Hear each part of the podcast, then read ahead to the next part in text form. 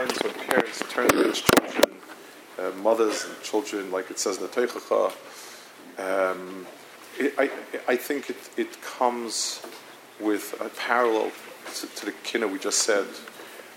There's two Kodesh Kadashims in Klal Yisrael.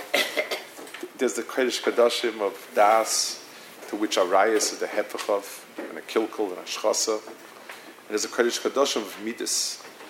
And women and mothers are the Kohanim Gdolim of that Kodesh Kadashim of Midas.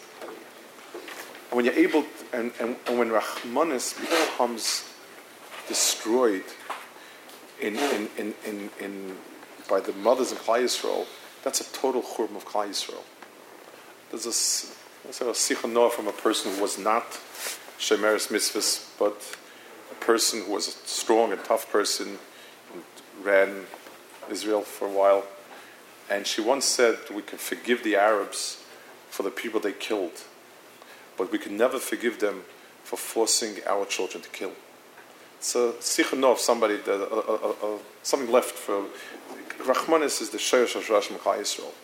And you can live through many outside difficulties, but to live through a difficulty of a period when you lost your sense of Rachmanis, when a child wasn't anything anymore, that's, it's, it's, it's something that, A, cannot, very rarely happened.